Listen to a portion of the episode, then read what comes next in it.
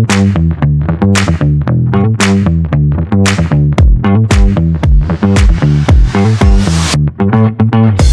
to the podcast series Behind the Screens, hosted by me, Jock Glover, Strategic Relationships Director here at Square Mile Investment Consulting and Research. As you know now, this series of podcasts, we meet members of the investment team from across the asset management industry whose funds we rate and spend some time talking to them and getting some insight into their thinking. This week, I'm delighted to say that our guest is Ben Peters. He's co founder of Evenlode Investments He's the lead manager on the Evenlode Global Income Fund and co-manager of Evenlode Income. The Evenlode Global Income Fund is 1.7 billion in size and aims to provide income and capital growth over five-year rolling periods with an emphasis on income. And the 3.1 billion Evenlode Income Fund has a similar objective but is focused more on the UK equity market. Both funds have been awarded a double A rating by our team of fund analysts. Ben, good morning. Welcome to the podcast. Hi, John. Before we start talking about the funds, um, I just wondered, I was doing a bit of research on you, and I found on your website uh, the Evenlode Foundation, which you established in 2021. And I just wondered if you could talk me through what that was and why you've uh, established it.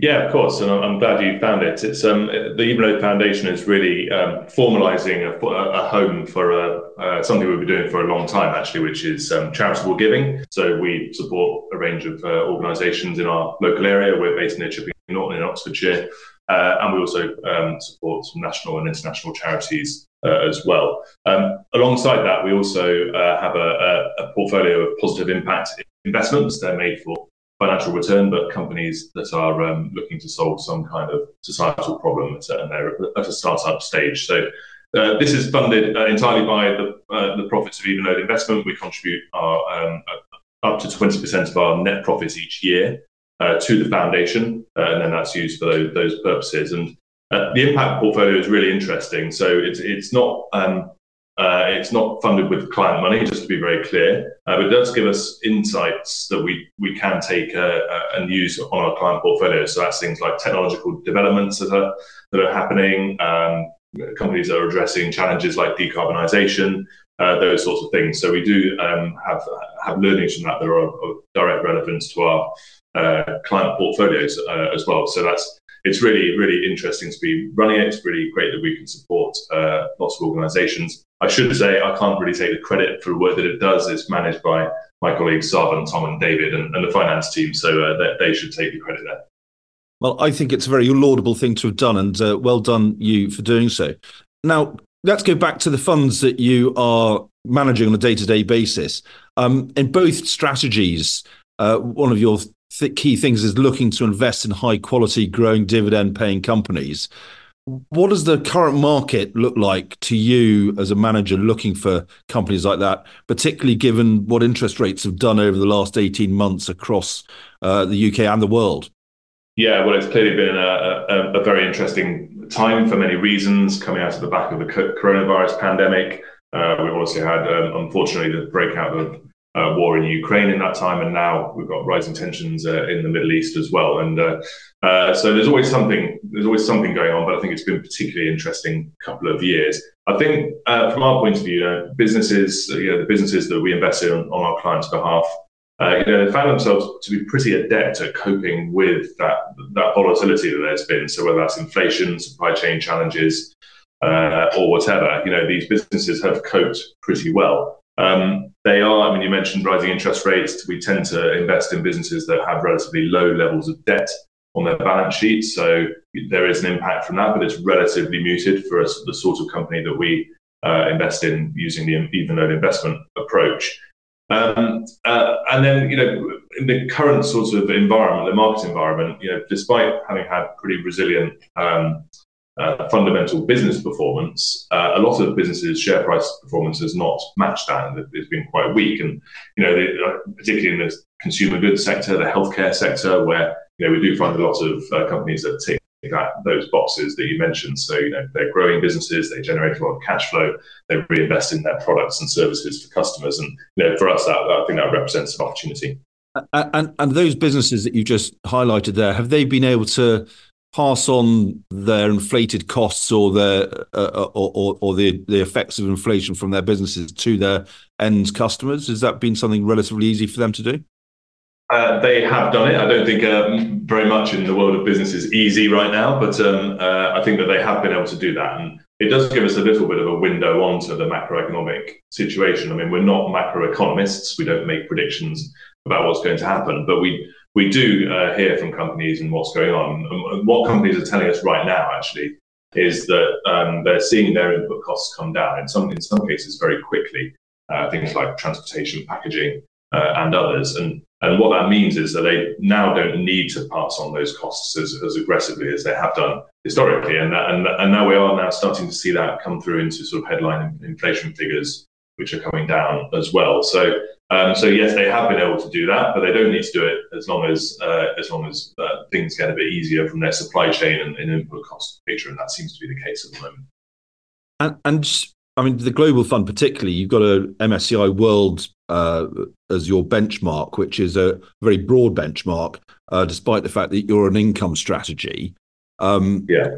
And you've actually managed to generate pretty reasonable return over the last five years. If you look at the longer returns, despite some of the more growth orientated stocks having you know raced away you hear about the you know the fantastic seven and all that sort of stuff out, out in the tech stocks etc yeah. what's it that you found that has allowed you to to do that to keep generating half decent returns despite against a benchmark that is is not really tilted to how you run money yeah, well, it's it's a pretty interesting benchmark, and uh, I mean, I think with any strategy, you know, we have a we have a particular strategy. You know, we look we look for those businesses uh, that can self fund, and you know we invest in them when the valuations are are looking undemanding. And you know I think, but I think whatever your strategy, whether it's deep value, whether it's growth, it's important to to stick to it, whether it happens to be outperforming or underperforming. I think this year has been a very interesting sort of micro microcosm of that as well, which I can come on to. But yeah, I think over that longer time time period, you know, we we look to control what we can control, and that is the qualities of the businesses that we invest in on our clients' behalf and the valuations that we pay, uh, whilst managing you know, uh, valuation and business risk. Um, and you know those companies really have grown steadily through time, and that really has what's been what's delivered um, the returns to uh, our clients because know, they haven't had uh, a, valuation re-rating. and We do manage the valuation of the portfolio through through time, so we have maintained the valuation appeal, but they haven't had a re-rating overall. So the returns therefore must have been delivered by the fundamental performance of, of those businesses over time. Over shorter time periods, um, you know, the market gets excited about different things, and you know, the, the, the performance comes and goes. But uh, uh, very much in the longer term thinking, you know, looking forward, we would expect the, the, the, fundamental growth of the businesses to be uh, the, the, driving force of uh, what delivers returns. And you mentioned at the start of this uh, conversation that valuations for some of the companies that you um, invest in haven't reflected their business performance. So mm. I'm assuming that that means that there's more opportunities out there for you to go and, and either add to existing positions or to open new positions. Is that something that you've found yourself doing over the last 12, 18 months? Yeah, to an extent, uh, that's right. And I think if you look at um, the performance attribution by sector of the, of, of uh, the global income fund over that uh, the last five years, you know, we can see that uh, we have had, you know, big benefit from investing in some uh, information technology companies. This is the sort of uh, the, the big thing in the in the market at the moment. Um, a lot of the Magnificent Seven, you know, out there te- technology names, um, and you know, it's been a big performer for the for the fund. But actually, it's the biggest source of relative un- relative underperformance for the fund over the last five years, which just goes to show how strong it's been in in the market. Um, you know, other sectors where we've had a benefit have been from industrials, where we we don't uh, really focus on sort of you know capital heavy business models. So we're really looking at service companies, information companies, those sorts of things. So that's been pretty good for the fund. Um, and relatively speaking, avoiding underperforming sectors like utilities and, and, and real estate over that time has been a benefit. But you know, for our, for us, you know, consumer goods is a big sector, healthcare is a big sector, and those those sectors have underperformed, and and that's where we do see opportunity. So we have been sort of allocating uh, to those those sectors. We we, we tend to make uh, portfolio changes gradually through time. We call we call it the portfolio nudge to really marry up, you know, responding to short-term uh, opportunity and managing risk.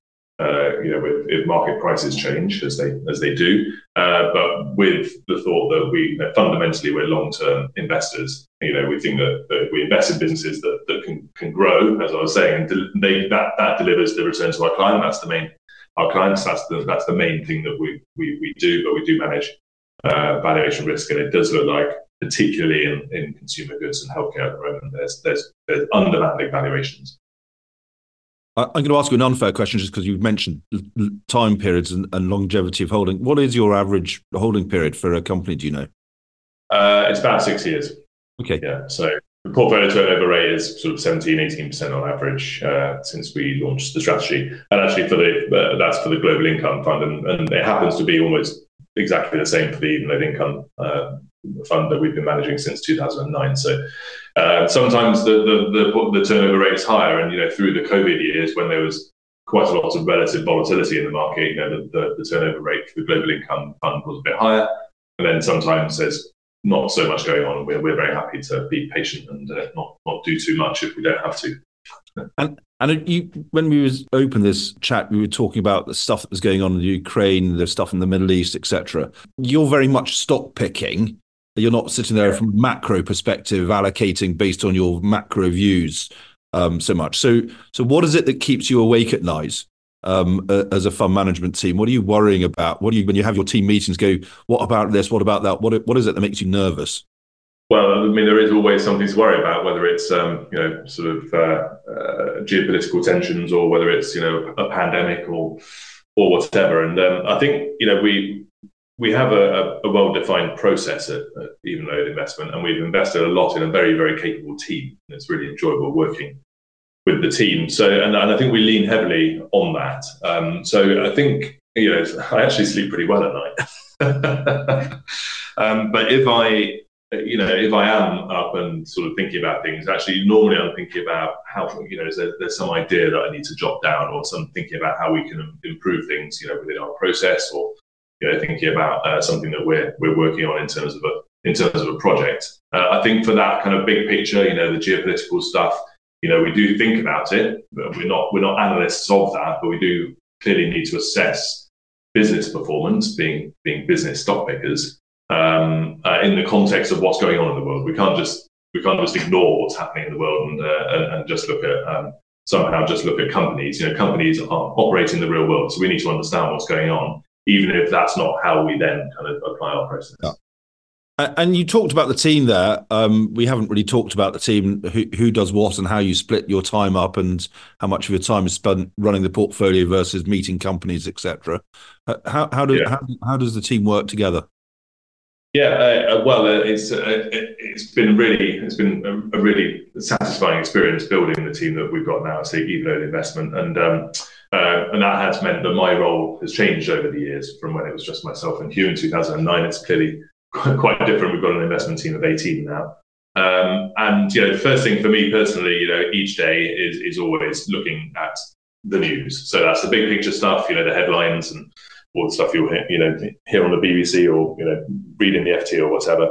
Um, clearly, looking at corporate releases, uh, what's coming out of companies, uh, the news flow around companies as well, and events, there's capital markets days, etc. Then we'll we'll uh, be having a look at those. And then, you know, because we do have a team now that's out doing the research and uh, and doing some really great in-depth work. You know, I'm looking at the research that the team is producing and um, uh, and so on. So that's the, really the first thing uh, of every day uh, that, that, that, that, fills my time.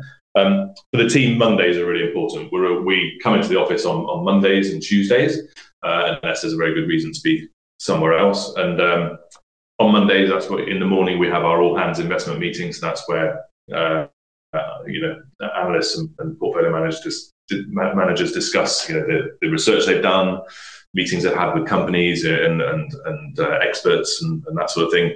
Uh, and that's really a communications and information sharing forum. Um, now that's not where we make decisions because that's that's 18 people if everybody's in on that day, uh, and that's uh, clearly not a very good uh, number of people you know, to, to, be making decisions. Uh, so we actually on, a, on in the afternoon break break that down into smaller teams um, who are responsible for making the day-to-day decisions on on each portfolio. So. Uh, for uh, the Global Income uh, Fund, you know that's myself and uh, Chris Elliott who've been the managers on uh, the portfolio since since launch six years ago, uh, and we're now been joined by Rob Bethan and another Ben. We've got two Bens on the on the Global Income team now. So Ben Armitage has very recently joined us, um, and we're so we're responsible. That's what our portfolio nudge meeting in the afternoon uh, for taking everything that we've heard and saying, okay, looking at the, the portfolio and saying, right, what, what should we do directionally to any holding? Uh, you know, and really, as a fund manager, you can do one of three things: you can increase it, you can decrease it, or you can do nothing. Yeah. Obviously, we, we we talk about what magnitude and what's the overall shape of the portfolio. So you know, we do need to make sure we're we're doing our risk management job, we're doing our diversification job, you know, that sort of stuff. So we do look at look at the portfolio as well as the individual holdings in that meeting. Cool, thank you for that. Um, now I'm going to ask you probably our last question of the of, of the chat. Um, and that is in your Monday meetings in the last week or three, have you come up with an interesting statistic uh, that you've gone, wow, that I wasn't expecting that, that's blown me away, or crikey, I need to go and do a bucket load of research on what that means and what the implications of that are? Well, uh, I mean, we're, we're, hearing lots of interesting stats all the time, and I think that um, uh, in, in, a range of different sort of settings. So, you know, it has been the third quarter reporting season recently. So, you know, I'm on looking on the lookout for how portfolio companies are performing and, and the broader investable universe. You know, and seeing kind of pretty steady revenue growth come through for the Evenlode global income portfolio, for example, is is pretty has been pretty uh, encouraging. So. Uh, just over 5% uh, average revenue growth, despite it being a bit more of a difficult economic environment, which is encouraging. So, corporate performance, always looking at that. Uh, but a couple of other things. So I'm, I'm uh, one of my responsibilities in the business is as a director, um, I'm responsible for the stewardship strategy of the business. So I'm thinking about uh, sort of stewardship, ESG, matters of sustainability, that sort of stuff. So um, uh, there's been a couple of stats that have come across my desk recently that I think speak to you know, decarbonisation and the sort of uh, risks and opportunities there. So um, globally, cotton a kilogram of cotton um, produces uh, two kilograms of carbon dioxide when it's produced. Um, but in India, it's eight kilograms. so there's there's a, an interesting opportunity uh, to uh, reduce the impact of, of cotton. Uh, that, that's the process of that's the process of growing it, harvesting it, processing it, and putting it into something you and I are wearing, a shirt or whatever. That's producing works, yeah. kilograms of CO two on average, and eight in India. Wow. Eight in India. So, and another another carbon dioxide stat. So Ventolin, which is a respiratory uh, drug that, that, treats asthma, that many people may well uh, may well use, um, is made by GSK, uh, UK pharma company, and it contributes 49%. The the um, uh, the device that delivers Ventolin, 49% of GSK's direct carbon emissions, and they're developing a new uh, method of delivering it, which is much much less uh, carbon intensive. So. Um, what these things, I mean, they're kind of interesting in and of themselves, but we're always thinking, well, what, what are the what are the risks and what are the opportunities for companies in their supply chain? Yeah, you know, and, and I think hearing where there are, you know, we do need some system change around this, but actually there are some really kind of straight, you know, relatively straightforward ways that perhaps we can we can make progress in the near term towards the, the sort of global ambition of net zero by 2050. So I think about that quite a lot as well. Well, those two statistics about um, GSK and Ventolin and uh, and the cotton certainly give me something to go and think about as well.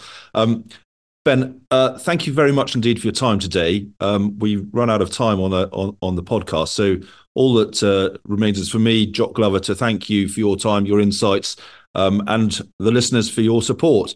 Uh, I said every week, uh, if you want to contact us, please do so either through our webpage, www.squaremileresearch.com, or by emailing us at info at squaremileresearch.com.